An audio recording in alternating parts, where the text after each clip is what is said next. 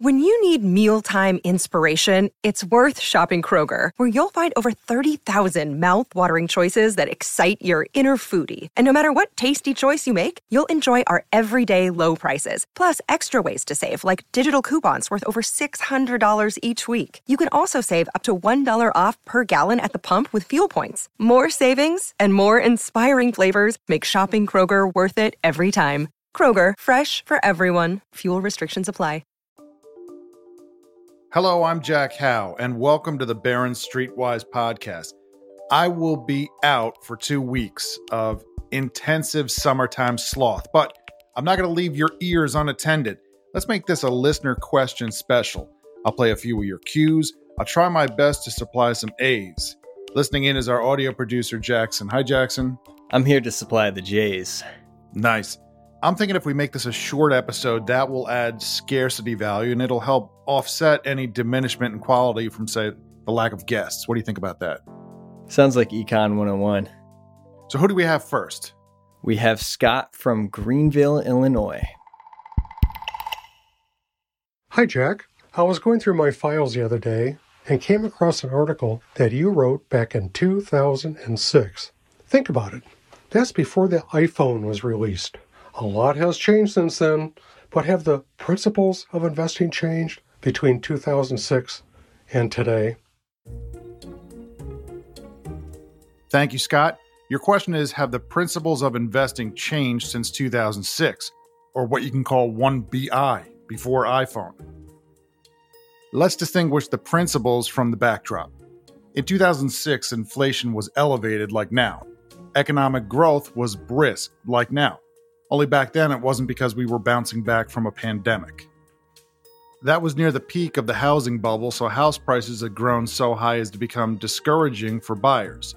That's happening now too. The latest reading on the Case Shiller index of US house prices showed a gain of more than 16% over the past year. Some things are different though. At this point in 2006, an investor who wanted to seek safety could buy a 10 year Treasury note yielding close to 5%. Inflation at the time was lower than that, closer to 4%. Today, a 10 year Treasury yields about one and a quarter percent, and the latest reading on inflation is over 5%. Now, we think some of that inflation is temporary, but it's unclear how much. Treasury buyers appear to be willing to settle for sharply negative yields after inflation. And that means the choices facing investors seeking alternative to stocks today are a lot less attractive than they were in 2006. Two more things, Scott. US stocks at this point in 2006 were close to their historical average valuation. The S&P 500 traded around 15 times trailing earnings. Now it's closer to 25 times. And if we go by projected earnings, it's still about 21 times. Also, cryptocurrency wasn't part of the picture in 2006. Whatever you think of it now, it's nearly a $2 trillion asset class. So, have investing principles changed? For me, they haven't. Step one, of course, is still to generate long term savings. Step two, assuming you have cash set aside for emergencies, is to place a large portion of your savings into quality stocks, so long as you can afford to keep it there for a decade or more. All of the other steps are less important than these. Not unimportant, but less important. Seek out tax advantage accounts whenever possible, keep fees low. Diversification matters, but many treatments of the topic make it sound as though more is always better. The truth is, a little goes a long way.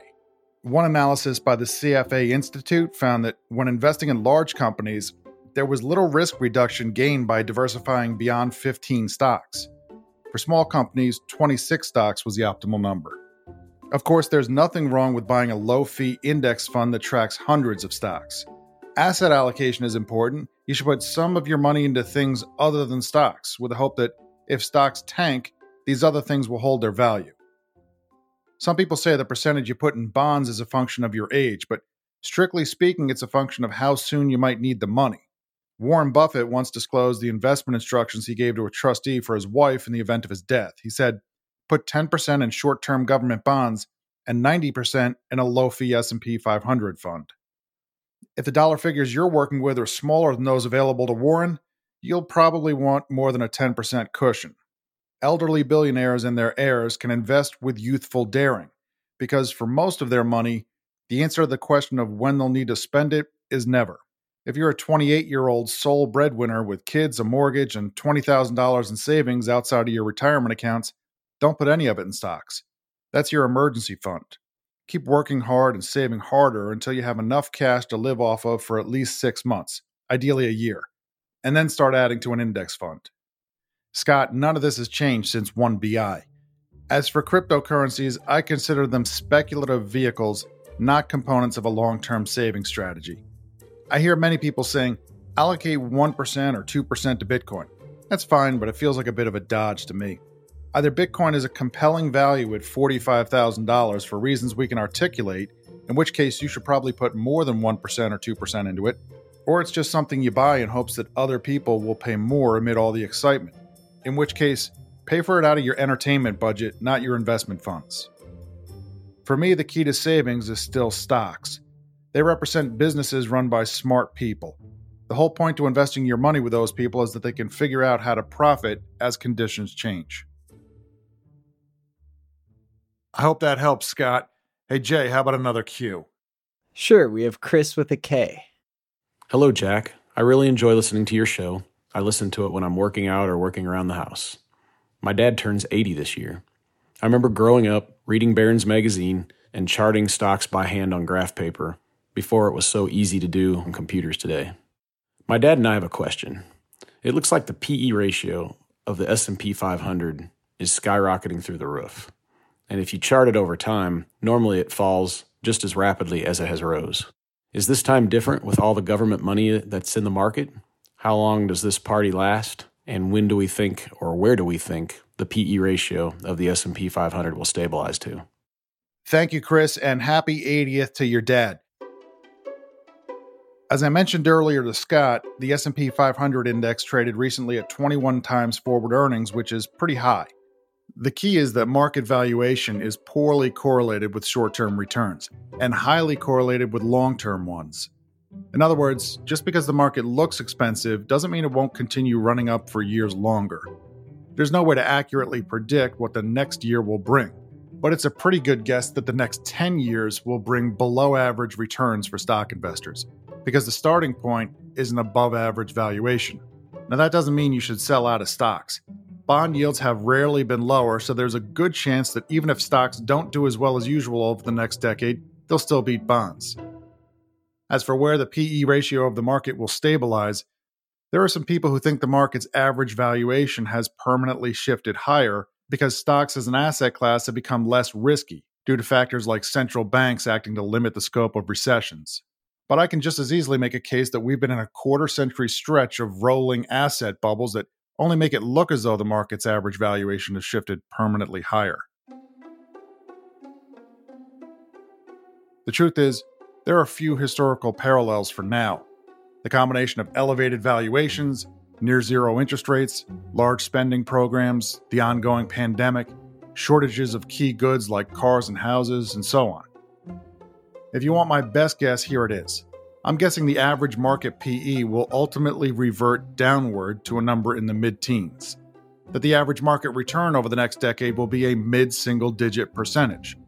And that the period will include at least one terrifying sell off that tests investors' confidence about whether stock investing still works. If you owned an S&P 500 fund in late 2007, you had lost half your investment by early 2009 but you've also more than doubled your investment, nearly tripled it really, if you've held on until now. Let's do one more, Jackson. Who's up? We have Fritz, and he has a problem that I wish I had. My name is Fritz. I live in New York City, and I love your show. I listen to it every week, and you guys make me laugh out loud every time because of your banter. So thank you so much, and please keep it up. This is my question, Jack. I recently sold my company and I'm sitting on what's known in popular parlance vulgarly as you money. So I'm wondering, Jack, if you were in my shoes, what would you do? Bonds don't seem like such a safe bet anymore because of rising yields and uh, stocks are, are so volatile. Some of my friends have mentioned to me to invest in real estate as a hedge against inflation or even expensive art.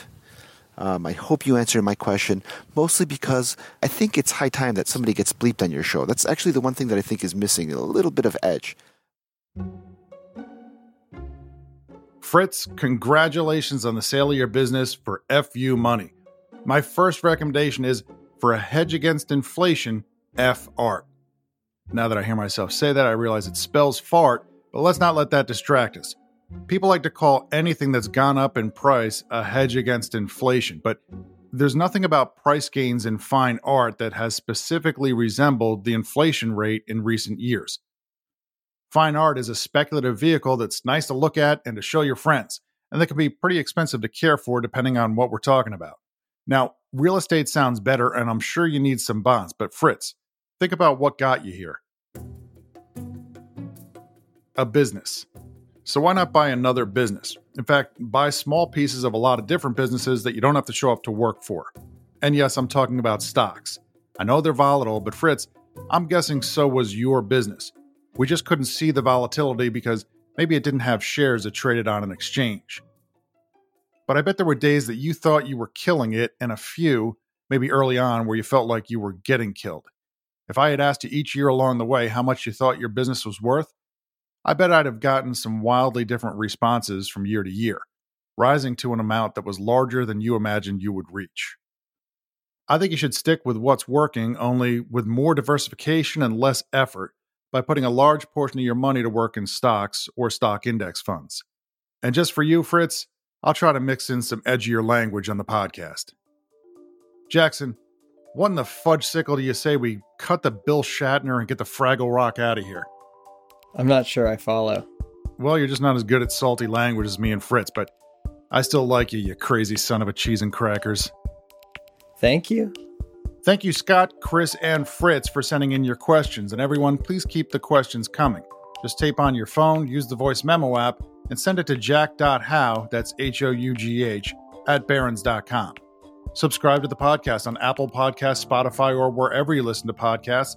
If you want to find out about new stories and new podcast episodes, you could follow me on Twitter. It's a little bit hit or miss. Some days I tweet, some days I don't give a Donald Duck, pardon the sassafras. It's at Jack Hough, H O U G H. See you next week.